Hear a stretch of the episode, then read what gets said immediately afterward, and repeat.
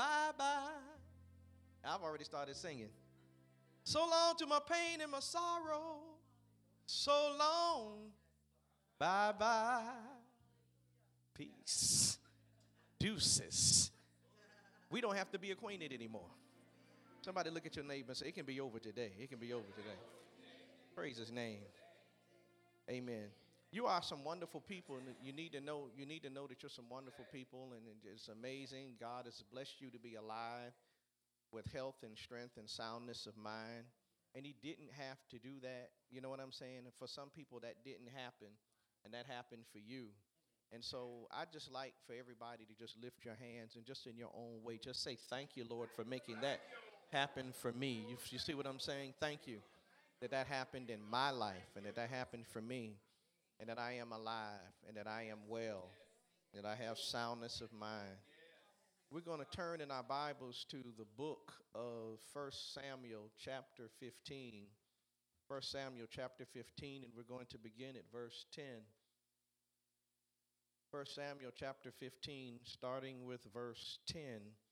They are ready in the back today. Amen. Now the word of the Lord came to Samuel, saying, I greatly regret that I have set up Saul as king, for he has turned back from following me and has not performed my commandments. And it grieved Samuel, and he cried out to the Lord all night. So when Samuel rose early in the morning to meet Saul, it was told Samuel, saying, Saul went to Carmel, and indeed he set up a monument for himself. And he has gone on around, passed by, and gone down to Gilgal. Yeah. Then Samuel went to Saul, and Saul said to him, Blessed are you of the Lord. I have performed the commandment of the Lord. But Samuel said, What then is this bleating of the sheep in my ears, and the lowing of the oxen which I hear? And Saul said, They have brought them from the Amalekites. For the people spared the best of the sheep and the oxen to sacrifice to the Lord your God, and the rest we have utterly destroyed. Thank you, Lord, for your word today. Thank you for what you've given me to share in this brief moment of time. In Jesus' name, amen. I just want to ask the question, why did you let that live?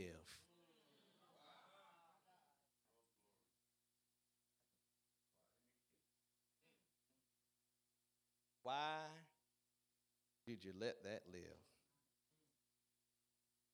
This is a very familiar story. Elder Smith has done a beautiful job, besiege, butcher, and burn. I remember, and bury, four of them. One more, I forgot one. Besiege, butcher, burn. Every time I get one more, amen. Last time I had two.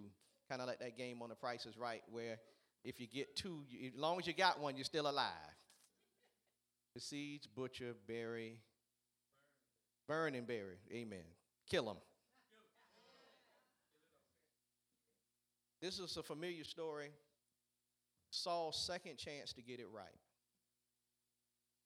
There was another time when Samuel had to rebuke Saul, chapter 13, when Saul could not wait on Samuel to arrive, but offered the sacrifice himself. And just like this time, Saul blamed the people.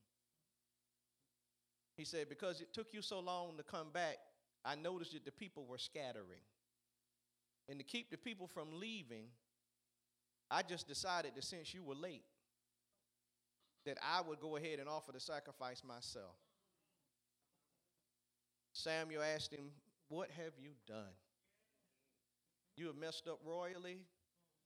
The throne will not be yours much longer. God has already chosen someone after his heart that's going to take your place. This is his opportunity to redeem himself, to do it right this time. All God wanted him to do was kill everybody. Don't seem all that hard to me.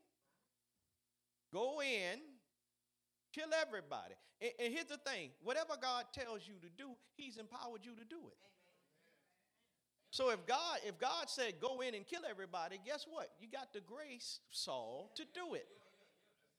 So it's not a question of ability. It's a question of will he or won't he. So in this particular case, Saul didn't do what God told him to do. And I'm looking at this thing, and I'm looking at it, and God is saying, I regret setting him up. Not I made a mistake, but it just bothers me. It grieves me. I did this thing. It grieves me that I put Saul in this position, and he says, because he's not performing my commandments. See why God's grieved? There's nothing else about Saul so much that bothers him, other than the fact that Saul just won't listen. And I'm going to tell y'all something. Nothing bothers God more about us than the fact that we don't listen. Touch your neighbor and say, shake it off. Shake it off. Yeah, we doing this again another Sunday. Yeah. Because we ain't taking this stuff into 2017. It just is not going to happen. The devil is going to lose his grip. He is a loser. And we're going to see the very best that God has for us. You know why? Because we're going to please God. Amen. We're going to please God by being obedient. Simple, right? Somebody touch your neighbor and say, simple, right? God tell you to forgive somebody and you don't. God asks you to sow a seed and you don't. He got a problem. Problem with Saul is that Saul didn't listen. You know listening, right? Take out the trash, Edward. Trash still in the kitchen. Take out the trash, Edward. Trash still in the kitchen. Edward, didn't I tell you? I heard you. No, you didn't.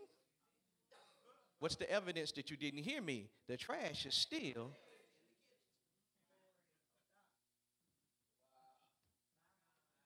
You hadn't heard God until you've done what he said.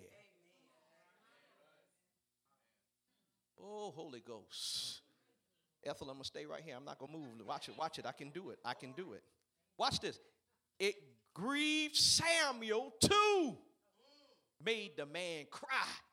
Made the prophet cry. I guess Jeremiah wasn't the only prophet that wept. And so he got up early in the morning. He couldn't wait to find Saul so he could correct the situation, right? You ever had a situation that was on you so much that you ain't really sleep good? So the next morning, first thing you popped up, and he popped up and he was looking for Saul. And when he got the way he was supposed to find Saul, Saul should have been there where he should have been in his place, but that joker went to Carmel. Now everybody else, Sister Palmer, when they won a victory, they would build a monument to God. Saul built a monument to Saul.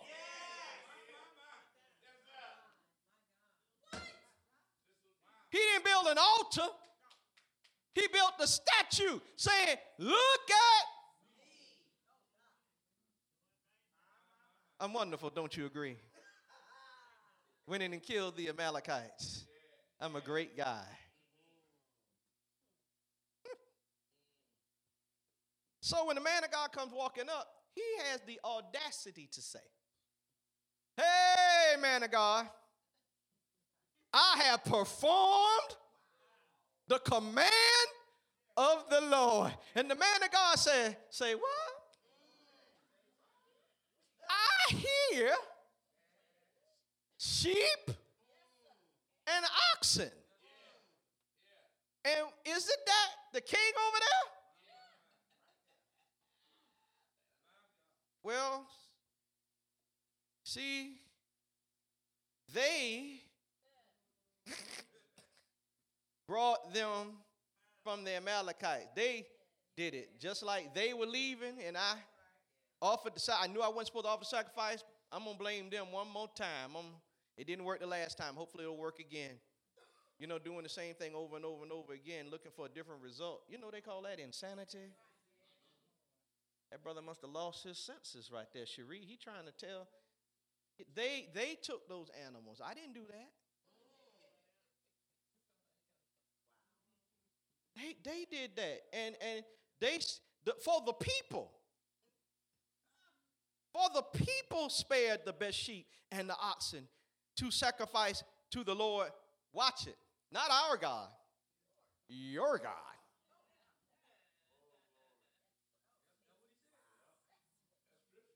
And the rest, now he getting involved now. We have utterly destroyed. See what I'm saying? So when it's something bad, it's their fault. When it's something good, watch it. Oh. Be careful, real life, not to blame other people for us not obeying God. And then when we do well, nobody else had nothing to do with it.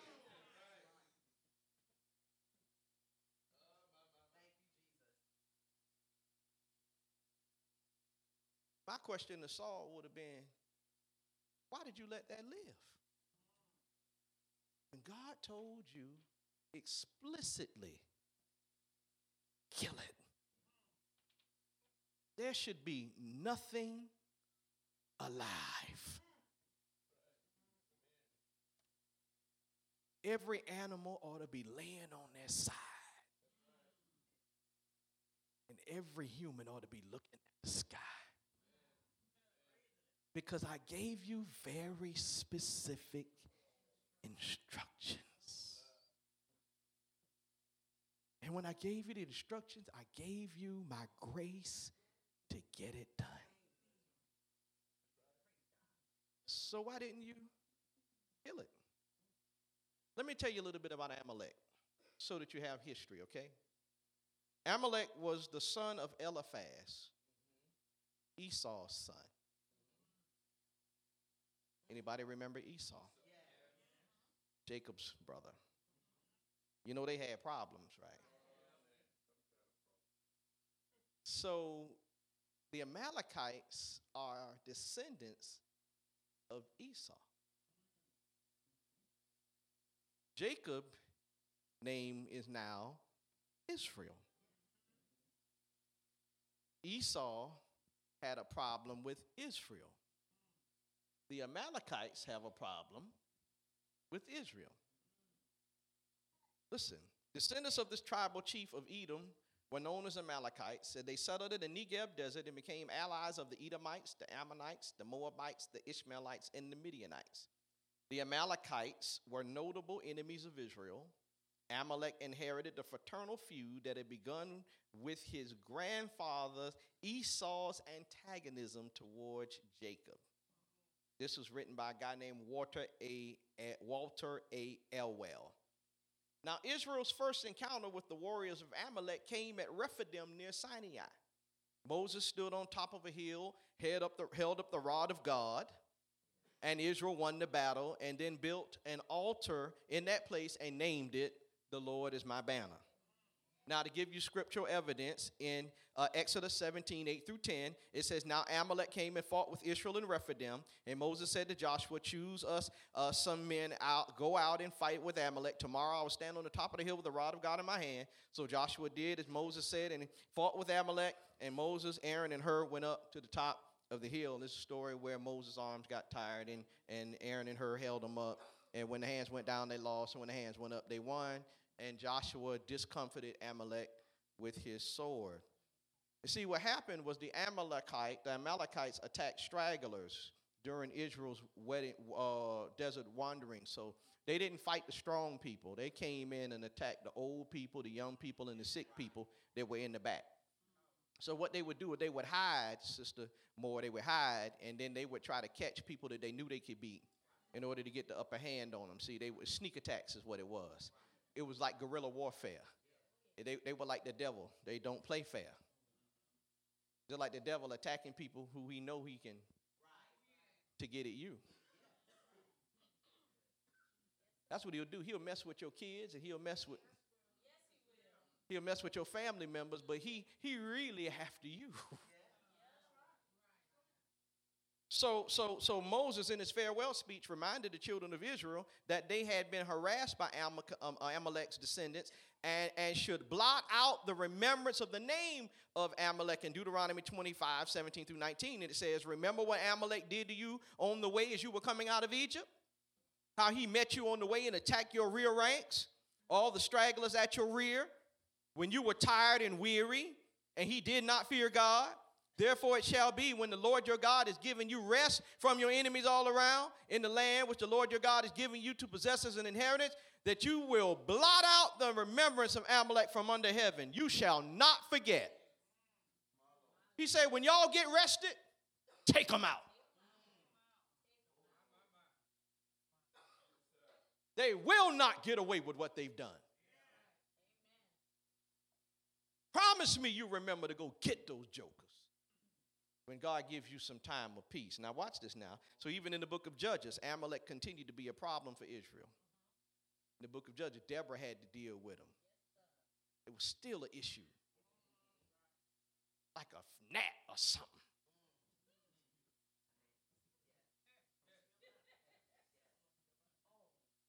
Sickening. Catch the imagery. Catch the imagery. Always messing. You get settled in and you think everything going better, and then shoot. Here it comes again. Anybody know what I'm talking about? Always some mess from the enemy.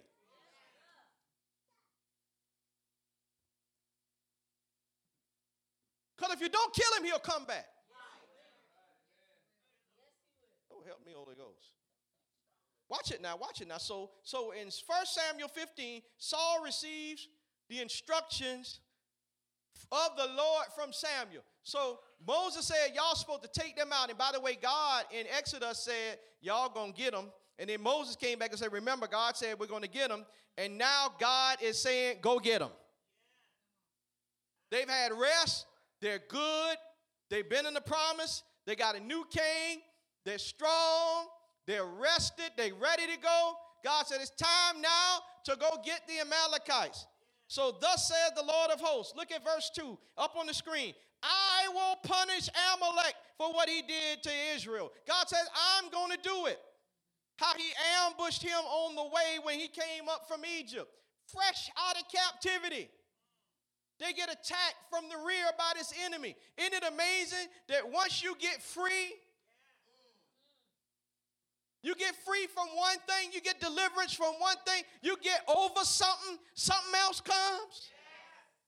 Fresh out of captivity, newly free, happy, singing songs of Zion. And the next thing you know, attacks. Amalek. Somebody say Amalek. Get on my nerves. Help me preach, Mother Trapio. I don't know about you, but I'm sick of Amalek. We'll all get it in a minute. Just stay with me. He said, now go and attack Amalek. Watch this. Don't you wait on Amalek to come get you. Don't you take the posture or don't start nothing. Won't be nothing. No, today I'm going to be the fight starter. Bad man hit my hand. I'm going to come bump chest with you. Y'all don't remember that. Joker would dance for 30 minutes before anybody ever fought.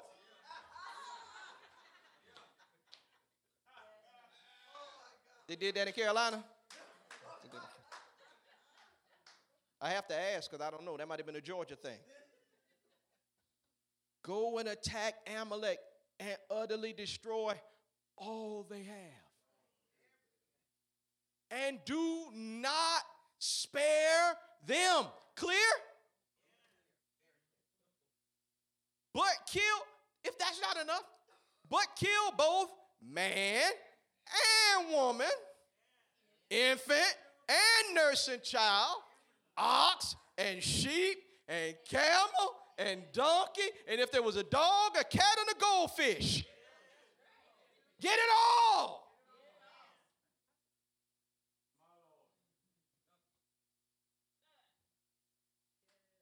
Oh, God, I thank you. God didn't call us to be weak. He raised us up to be warriors. Sitting there hoping that the devil don't mess with you. hoping that your flesh don't rise up. Take authority and go to war on that thing. Don't wait on the next time it happens. Do something now. God said, go get it. Jesus, help me here. So Saul looked like he's going to do it, y'all. Looking good. He gathered the people together and he numbered them, telling him 200,000 foot soldiers, 10,000 men of Judah. Woo! That's a lot of people. He ready. Don't they look ready? 210,000 soldiers. Oh, we going to war, baby. Can't you see him? Can't you see him going to war? You ever got ready? You ever got ready, but still didn't?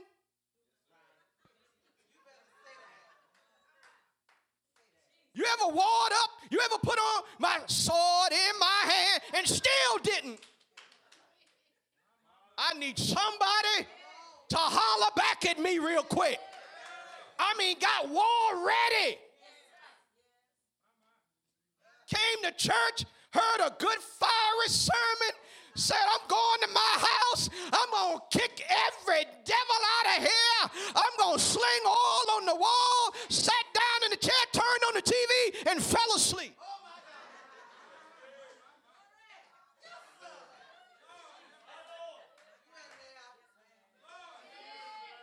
God. I know I ain't talking to nobody in here. I know I got the wrong people. The next time the enemy mess around in my house, I'm going to declare prayer in this place. We're going to grab hands. We're going to get in a prayer circle. And we're going to, here come Messiah. Here come a Cadillac. Coming down the road on a pony. We're going to call on the name of Jesus. And then when something break out, we just go to our separate rooms.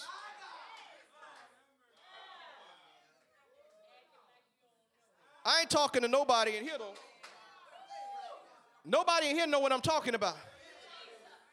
The next time depression, anxiety, anger, fear comes upon me, I'm going to rebuke it. And we just don't do nothing. War ready. This dude looked good to me. He looked good to me. He looked good to me. Parade soldier. Look good. Can I say something? Don't nobody get mad now. Time out for just looking. You need to be who you is. Pastor Leslie, is that all right this morning? You need to be who you is. You is a child of the Most High God. Time out for looking.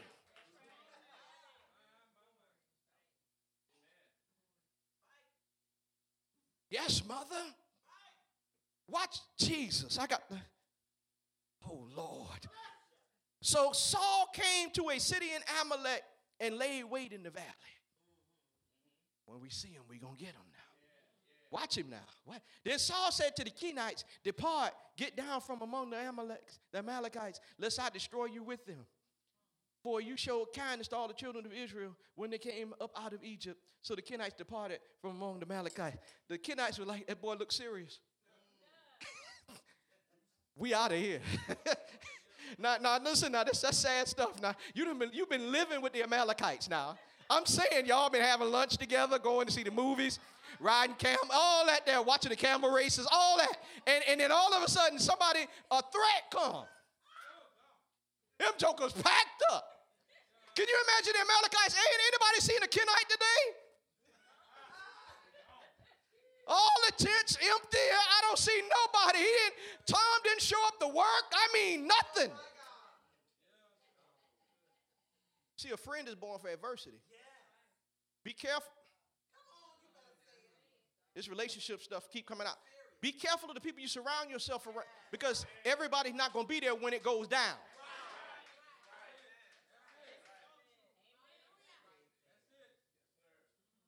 first chance them jokers got to go, they did what we used to do back in the day. Remember what we used to say, Apostle? Them jokers broke camp. We out. We ain't fighting nobody. This between you and you. My name Bennett. And left the Amalekites. Saul looked serious. Saul attacked the Amalekites. Gone, boy. From Havilah all the way to Shur, which is east of Egypt. Woo-wee! Well, I'm proud of you. He didn't just get dressed. That boy went to war. God bless your heart. You're gonna do it. He also took Agag, the king of the Amalekites. Oh.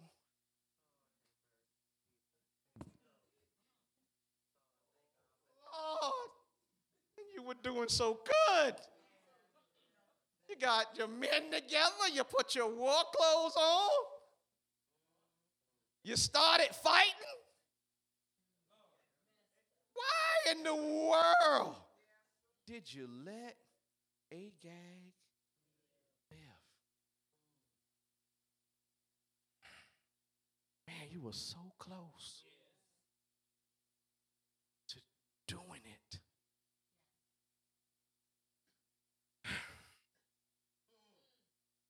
And it says he utterly destroyed all the people with the edge of the sword. So he killed all those people. But he left one man alive. God, you ain't okay with just one? Come on, God. It's just one man. That can't be that big of a deal. I killed everybody else. Oh, he's dangerous, mother. Oh. Mother, you. But Saul and the people. See, verse 9 tells the truth, because Saul lied. Saul said, the people kept the animal. No, Saul, verse 9 said, I thank God for a commentator. Verse 9 said, but Saul and the people spared Agag and the best of the sheep, the oxen, the fat, and the lamb, and all that was. See, it wasn't just the people. Saul was leading the way. But when it was time to be accountable, he did it. Help me, Holy Spirit. Look what it is. All that was good, and they were unwilling to utterly destroy them. But everything despised and worthless, that they utterly destroyed. They almost got it. Almost. But for God, almost. Just not good enough. There's a song they used to sing. I think Hezekiah Walker sang it years ago. 99.5 won't do. God says you got to do the whole thing. See?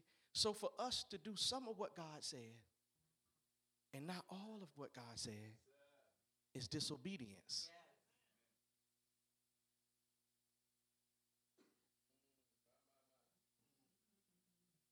Yeah. Oh, help me, God. So, question. I got a question. That's how the water boy raised his hand. I make jokes to keep y'all, just keep everybody, They say making jokes helps, What gave Saul the right to spare any of what God said kill? What gave him the right to change the orders? Since when did Saul get to change God's word? I don't know who died and made him God. But seems to me, God's still God. My second question is, what criteria did he use to establish that anything amongst what God obviously thought was bad was good? Because it said everything that he thought was good, he kept. And then everything that he thought was bad, he killed. So I want to know what criteria, how did he decide between good and bad when God said it was all bad? Stay with me. Or did he just choose to keep what was less worthless, since he destroyed everything he thought was worthless? You know, the not so bad stuff.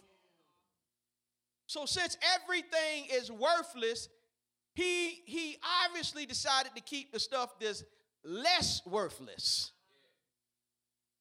The stuff that's not that bad, I'll let that hang around. But the stuff that's real bad, I'll get rid of it. Stay with me. Maybe the answer is in the word unwilling. The word unwilling means not ready, not eager, and not prepared to do something. Maybe he just wasn't ready to kill it all.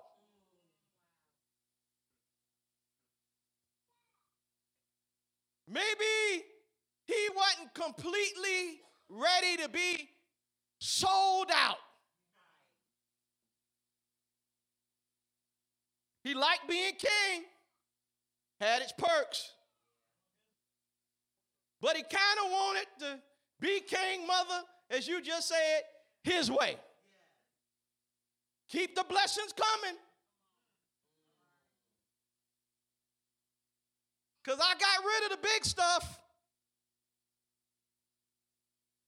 I don't drink no more. I ain't smoking that weed no more. I ain't puff passed since 72.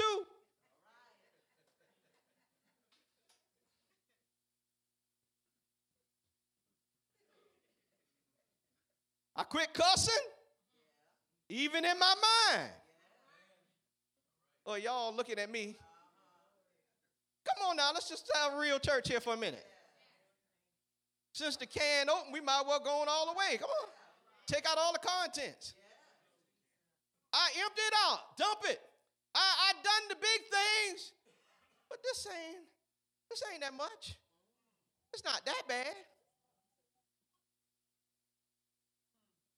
It's not that bad, God.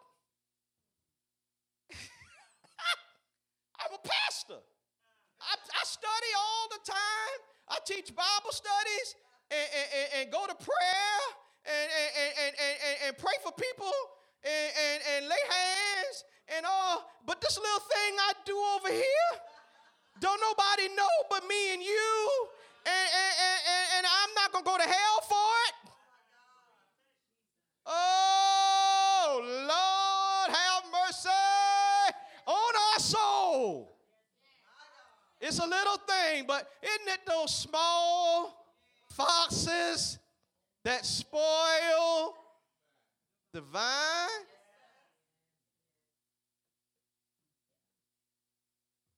He said, all. It's all got to go. Oh, okay. Not ready. Unwilling. Not eager. Or not prepared to do something.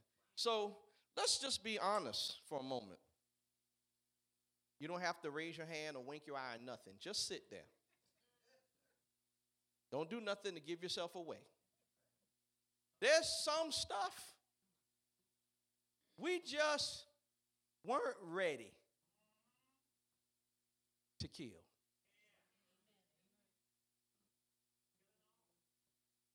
I mean, truth be told, we could have dealt with it a long time ago, but we just weren't ready yet.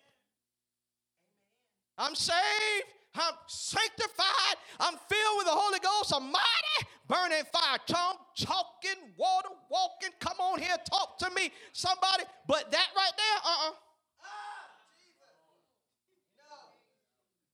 Don't bother that.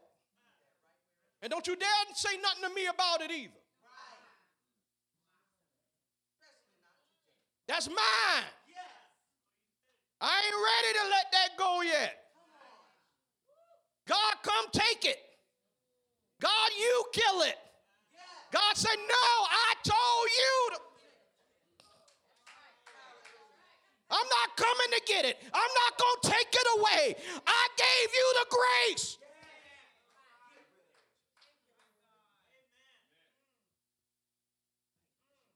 When I gave you the command, I gave you the grace. If you're mad and you've been mad for 10 years, he said, when I told you to stop being mad, he said, I gave you the grace to get unmad.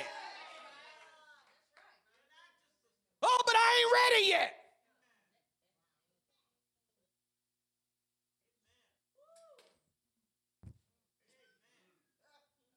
The devil is mad, and I don't care.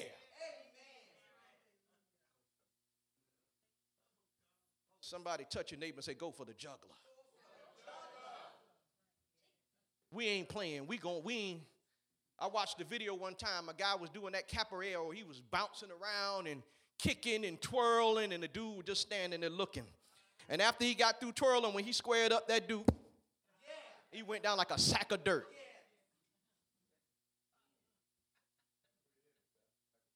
Knock him out.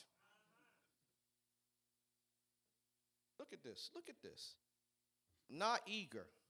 Okay, I'll do it. I ain't excited about it.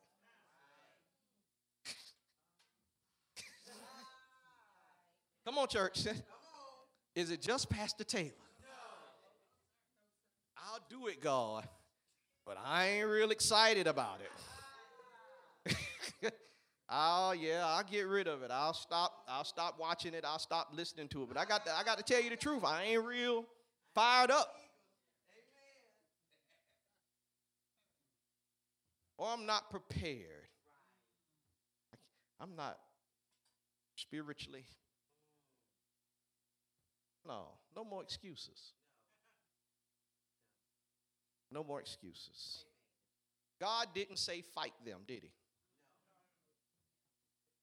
He didn't say fight them.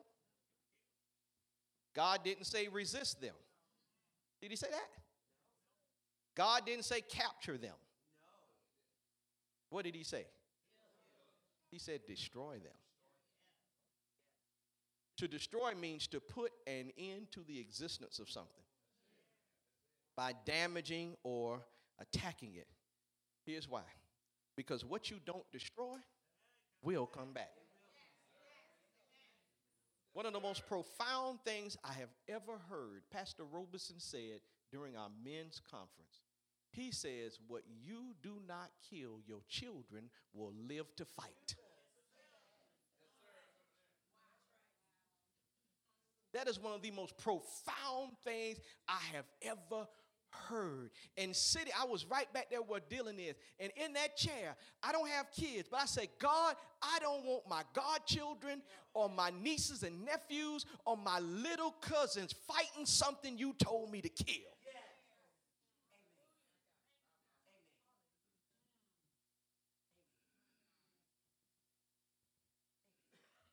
Yeah. And if the Amalekites are still alive in my life, I let them live.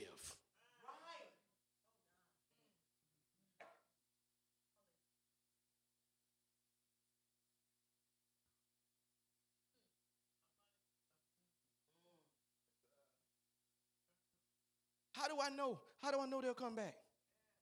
Because a remnant of the Amalekites must have escaped. Since they appeared again as David's foes, while he was still a young warrior, and he had to rescue two of his wives that were carried off by the Amalekites and killed most of the raiding party. Verse 30 of 1 Samuel. Now, 1 Samuel 30, verse 1. Now it happened when David and his men came to Ziklag on the third day that the Amalekites had invaded the south in Ziklag, attacked Ziklag, burned it with fire, and had taken captive the women and those who were there from small to great, and did not kill anyone but carried them and went their way. So David and his men came to the city, and there it was, burned with fire, and their wives, their sons, and their daughters had been taken captive. Then David and the people who were with him lifted up their voices and wept until they had no more power to weep. Because Saul didn't kill it, David's crying. Can you imagine a whole bunch of grown men crying?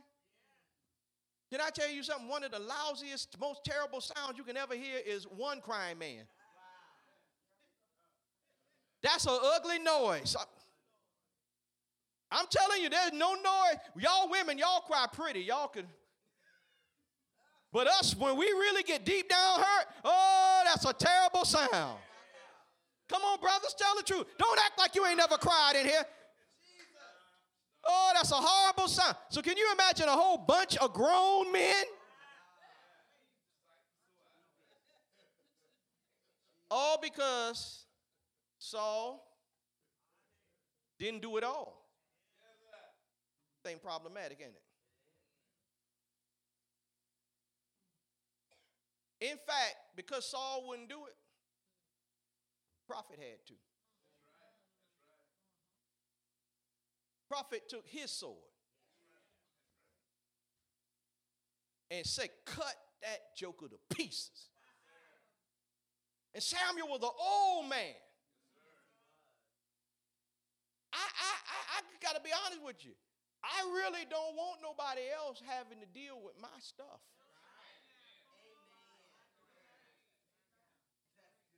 I don't want to have to go to Pastor Robeson about stuff I was supposed to handle. But when if I don't handle it, it'll get out of hand. Y'all with me? Now, here's my thing. I'm not about identifying Amalekites. You feel me? I'm not about going around trying to look at everybody and figure out what your Amalekite is. Because the real truth of the matter is, since the sermon started, you probably identify. So it's really not my job to spend 30 minutes trying to pick him out. But it's my job to say, that joker got to go. Whatsoever he might be, whatever attitude, whatever spirit, whatever hurt, whatever pain, whatever history, that joker has got to go. He cannot go with you into 2017. So instead of waiting until that night on the 31st to kill that joker, you might as well go on and put your war clothes on right here, right now, and take it out. Because fear has got to go.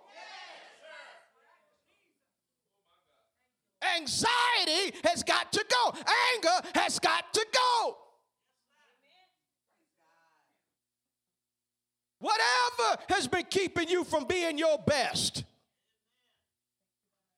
whatever has kept you from living your best life now, it has got to go.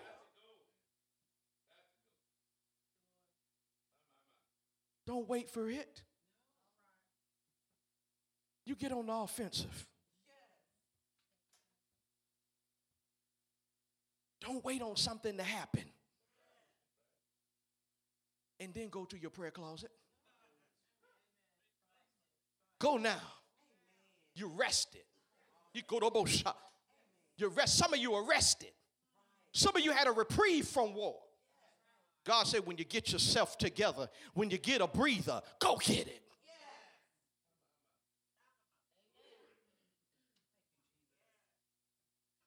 Clean that closet out. Get that stuff up off the floor. And you get on the floor. You get where the clothes used to be. Push the shoes to the side. Shut the door. Put a sign on it. Do not disturb until you hear bodies fall.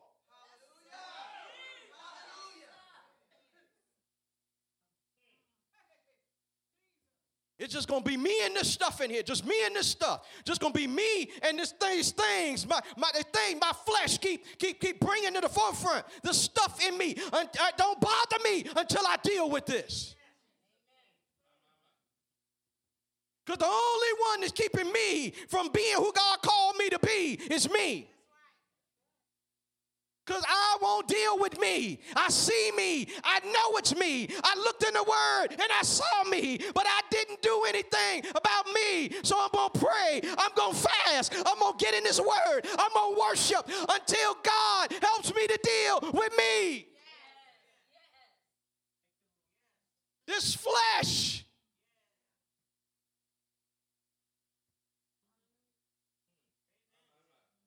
This flesh. Got to stop feeding this stuff. I got to stop feeding the urges and the impulses. Talk to me, church. I got to stop. I got to stop watching certain things. I got to stop hanging with certain people. I got to stop reading certain things. I got to get away from the negative people who don't have anything positive to say. I got to get away from the dream killers. I got to do what I got to do because it's messing with my spirit. And God called me to do great things, and I can't do them with this stuff in my life. If I'm jealous, I got to quit being jealous. I got to start appreciating what God's done for me. I got to stop watching the next guy and looking at what God done in his life, because God has done a lot in my life. I got to quit talking about folk behind their back.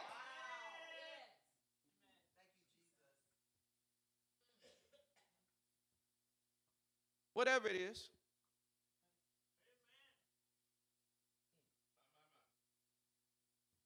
If you starve it,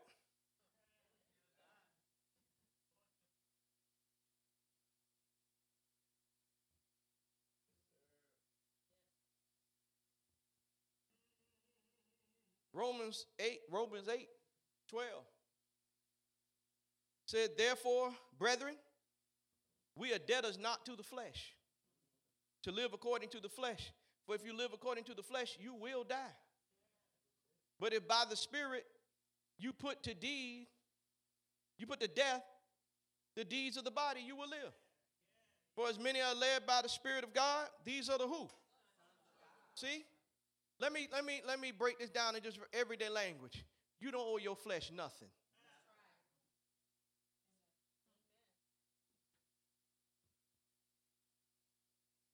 You don't owe that unspiritual side of yourself nothing. You got me? You don't owe the old you nothing. All of your living got to be in the Spirit. And the scripture says that if you walk in the Spirit, that you will not fulfill the lust of the flesh. And when we think about lust, please don't just think about sex. That lust is anything that's enticing us. That desire that's in us that needs fulfilling, that entices us to get out of line.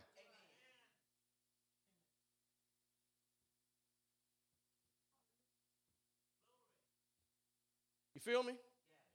One of the things I was telling the brothers in the deacons class, we're talking about the layout Paul gave for being a deacon. Paul never talked about what the job was and how to do the job. All he dealt with was character. Amen.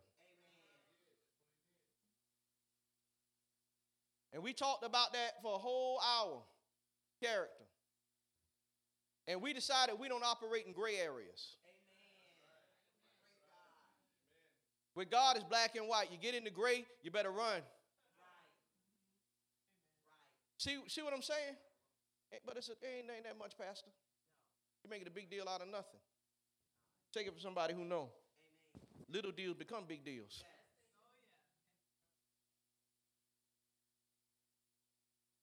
Oh, yeah. I don't owe my unspiritual man nothing. Somebody say that with me. I don't owe my unspiritual man nothing. He has never done anything good for me.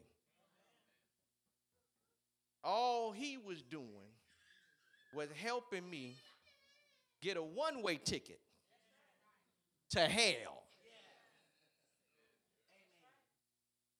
Best thing happened to me is that I got saved. And the other stuff come behind that. Gotta hurry. Romans 8:12-14, amplified. So then, brethren, we are debtors not to live, not to the flesh. We are not obligated to our carnal nature. See that? Yeah. Very clear. We're not obligated to our carnal nature to live a life ruled by the standards set up by the dictates of the flesh. For if you live according to the dictates of the flesh, you will surely die. But if through the power of the Holy Spirit you will habitually putting to death, making extinct, deadening the evil deeds promoted by the body, you shall really and generally live forever. For all who are led by the Spirit of God are the So that means stuff come back, you deal with it. You got me? Here's the thing about this enemy. You notice something about Amalek? As long as it was one alive,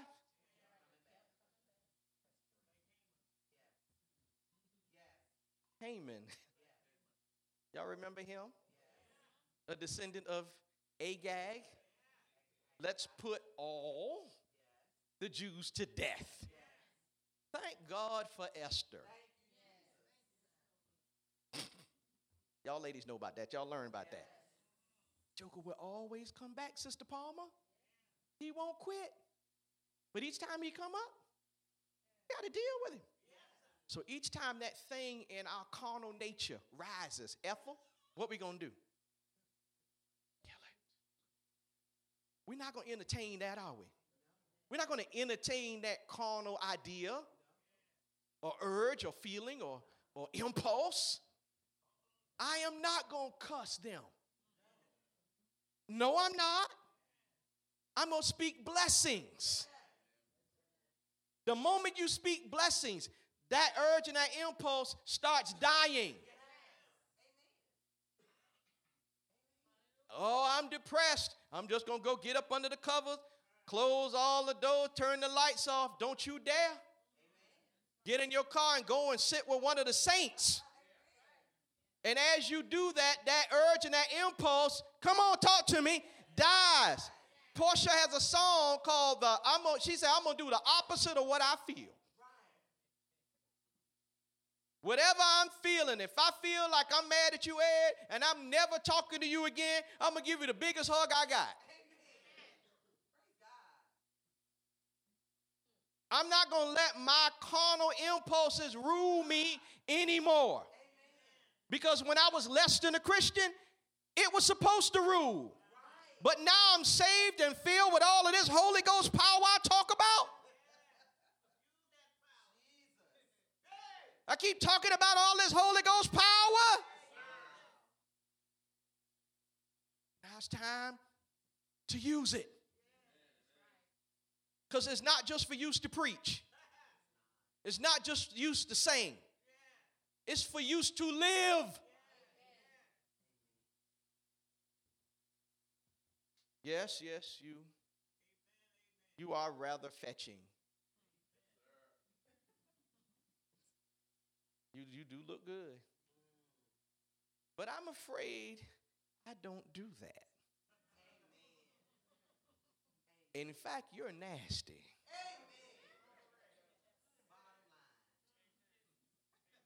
Did he just say that? I am a lady. I am a man of God, and I don't do stuff like that. Don't you touch me there. The devil and you are a liar. If you think we going down that road, the truth ain't in neither one of y'all jokers. I'm going to get the Bible. Sit down and listen to the word of God. I bet you they won't stay. You want to hear some scripture? Come to Bible study. I bet you they won't show up. Don't get swept up, caught up in a sensual moment. The devil is a liar. You saw it 100 yards off. Well, Pastor, the next thing I knew. No, it ain't. There ain't no next thing I knew. You saw that jive 100 yards off, and you felt stuff. Talk to me, somebody. You felt stuff. When you start feeling, go the other way. Doggone it.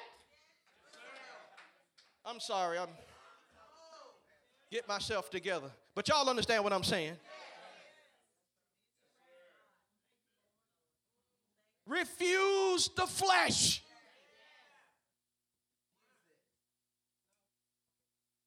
I'm going to fight this joker. No, you're not. You're not going to do that. Stuff, man. Little stuff. Whatever it is. I'm just saying. If you know one thing leads to another, why play with one thing?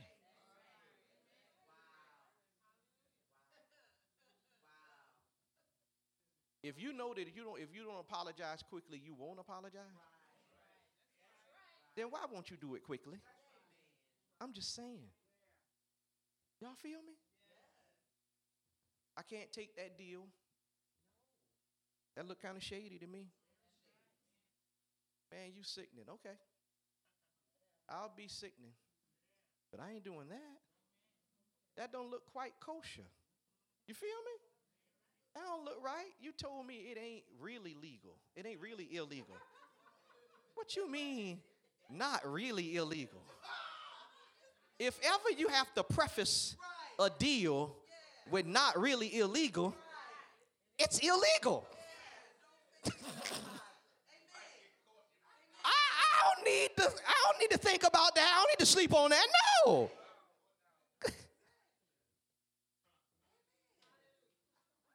The Lord just giving me examples and I'm putting them out there. So anyway, I'm going to quit. So question, what gives us the right to spare any of what God said kill? What criteria do we use to establish that anything amongst what God obviously thought was bad was good? Or do we just choose to keep what was less worthless since we destroyed everything we thought was worthless? You know, the not so bad stuff.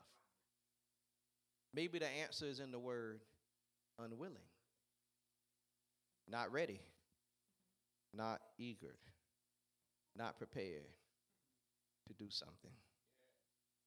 The Message Bible says, so don't you see that we don't owe this old do-it-yourself life one red cent. There's nothing in it for us, nothing at all. The best thing to do is to give it a decent burial and get on with your new life. Why? God's Spirit beckons. There are things to do and places to go. Ain't nobody got time for that. Not the flesh. Because if we live according to the flesh, it brings death. But if we live according to the Spirit, it brings life. And it is through the Spirit that we're able to resist the temptations of the flesh. Because I'm going to tell you, the flesh, just like the Amalekites, it keeps coming.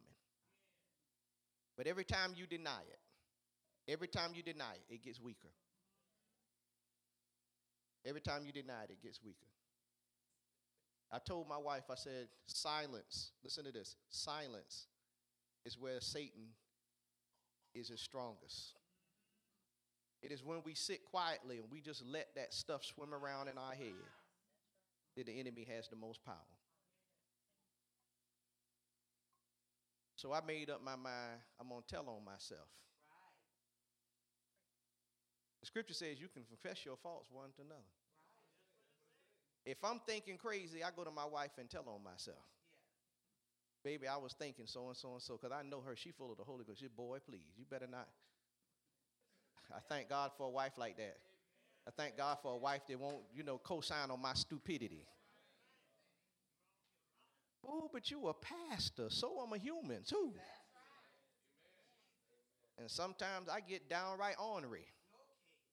Y'all know what ornery means. Y'all to watch the Westerns, you'll pick it up. And my wife would say, you shouldn't be like that. Not a good attitude to have. And I might not want to hear that thing at first. Us men, we don't want to hear stuff sometimes. And I'd be like, I don't know what you talk about. And I go sit by myself and the Holy Spirit be like, now, she was right. And you won't stop there. Go tell her she was right. Oh. Go tell her you were right.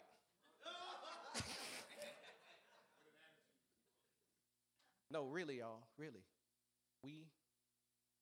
When that flesh, when that carnal, we got to take the opposite track. Each time you do that which is spiritual, that which is carnal starts dying. And there's none of it that we can hold on to. There's none of it we can keep. Vow none of it. Because it's all keeping us from being our very best in Christ. Amen.